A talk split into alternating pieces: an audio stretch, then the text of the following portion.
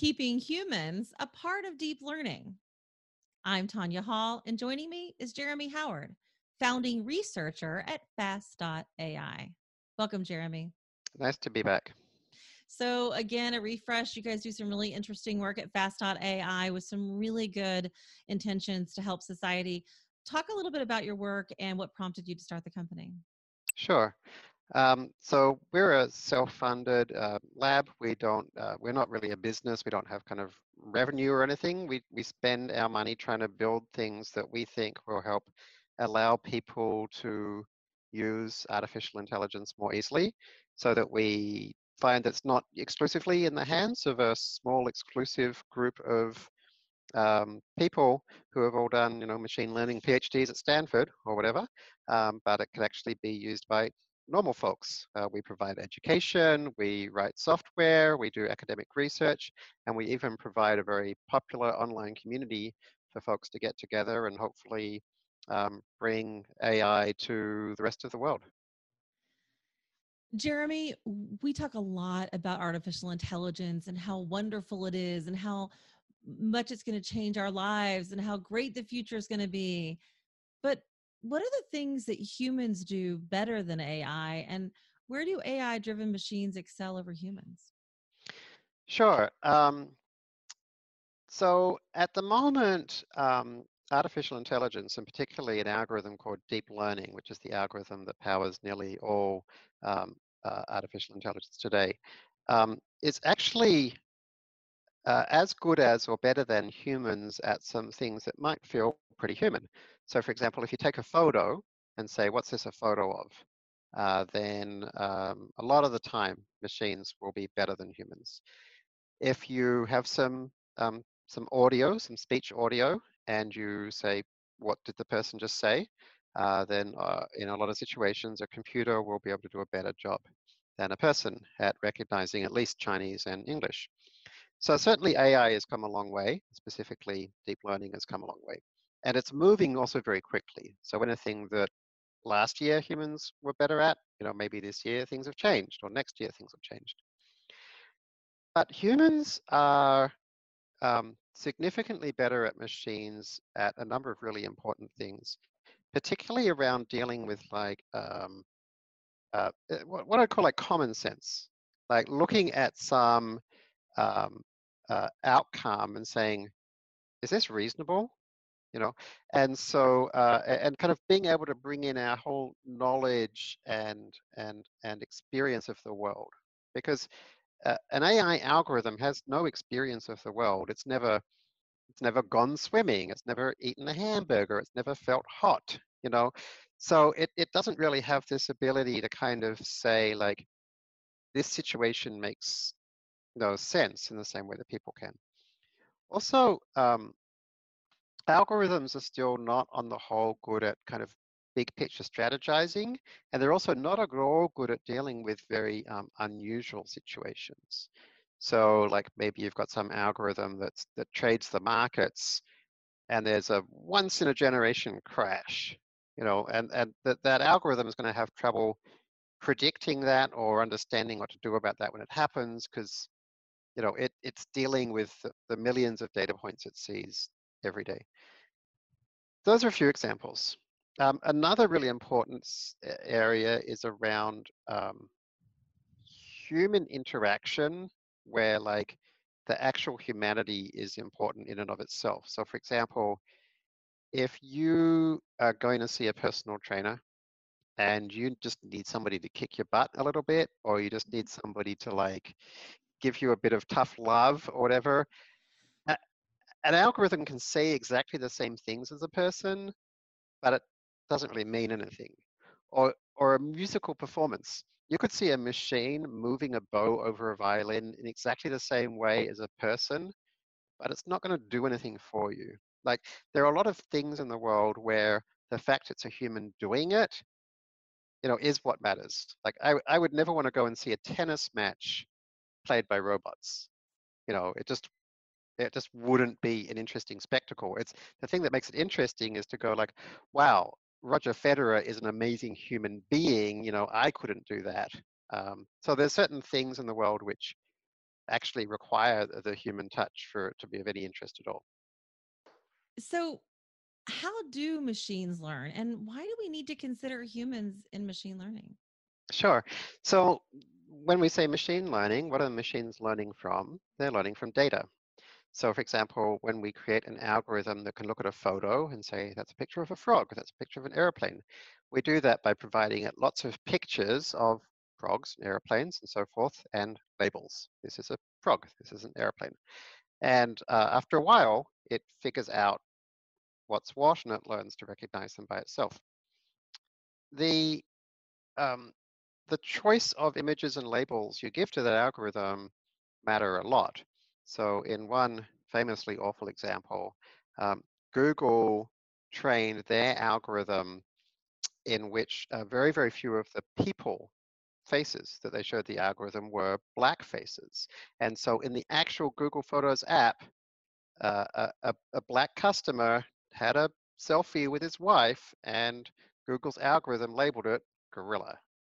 So your decision as to what data you feed that algorithm impacts, you know, the customer experience. It impacts the thing that comes out the end. So there's this kind of like important curation of what product are you building, what data do you put into it.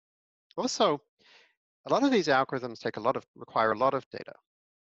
And so one of the things you can do to make it much faster and cheaper to build a data product in these areas is to be very thoughtful about um, providing uh, the right kinds of data.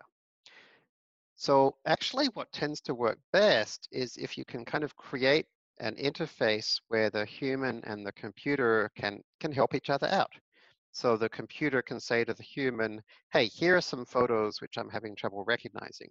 And then the human can say, okay, I'll tell you what they are.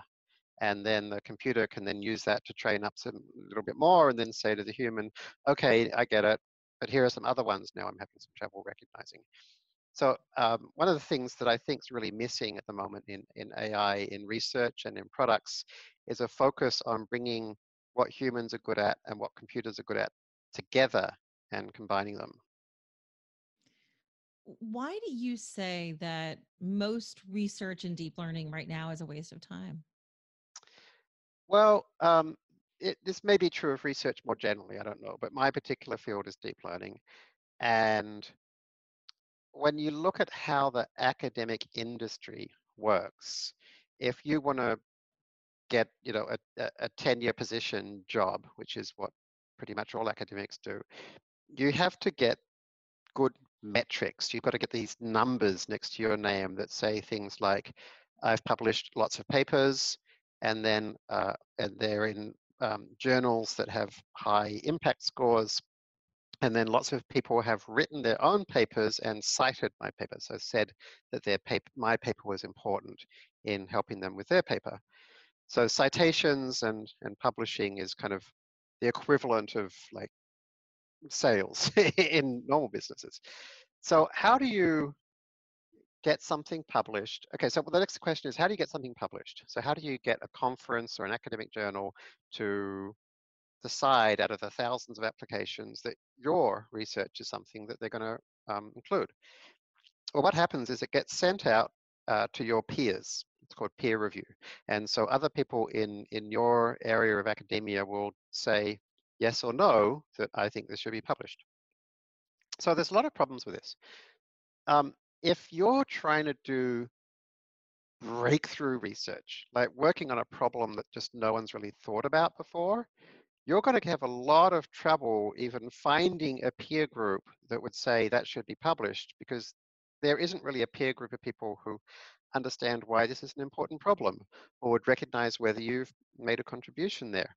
Um, so what tends to happen is if you want to get published, you instead find the topics that the people who are likely to review your paper are already writing about, and you write about them too. And then you try to make a tiny little increment so that then the people that are your academic peers will go, oh, I understand this paper. Um, and it's a slight improvement over what we had before. So yes, we should publish it. And so then to get citations, so to get other people then to take your paper and say, oh, my paper was somewhat based on that paper, they then they then need to um, ensure that you know if if if your paper is again if it's off the wall if it's weird if it's not the same stuff everyone is doing you're not going to get citations because nobody else is writing about your same field.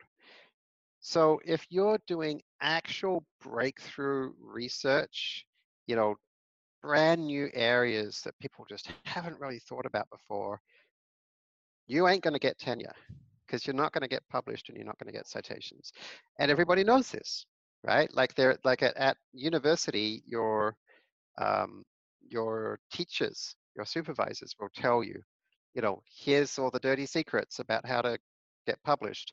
And so as a result, we have all this like, I don't know, kind of dull, homogeneous papers in the deep learning community, at least, which um, you know, so many of them, if they weren't published, nobody would care. It really would make no difference whatsoever.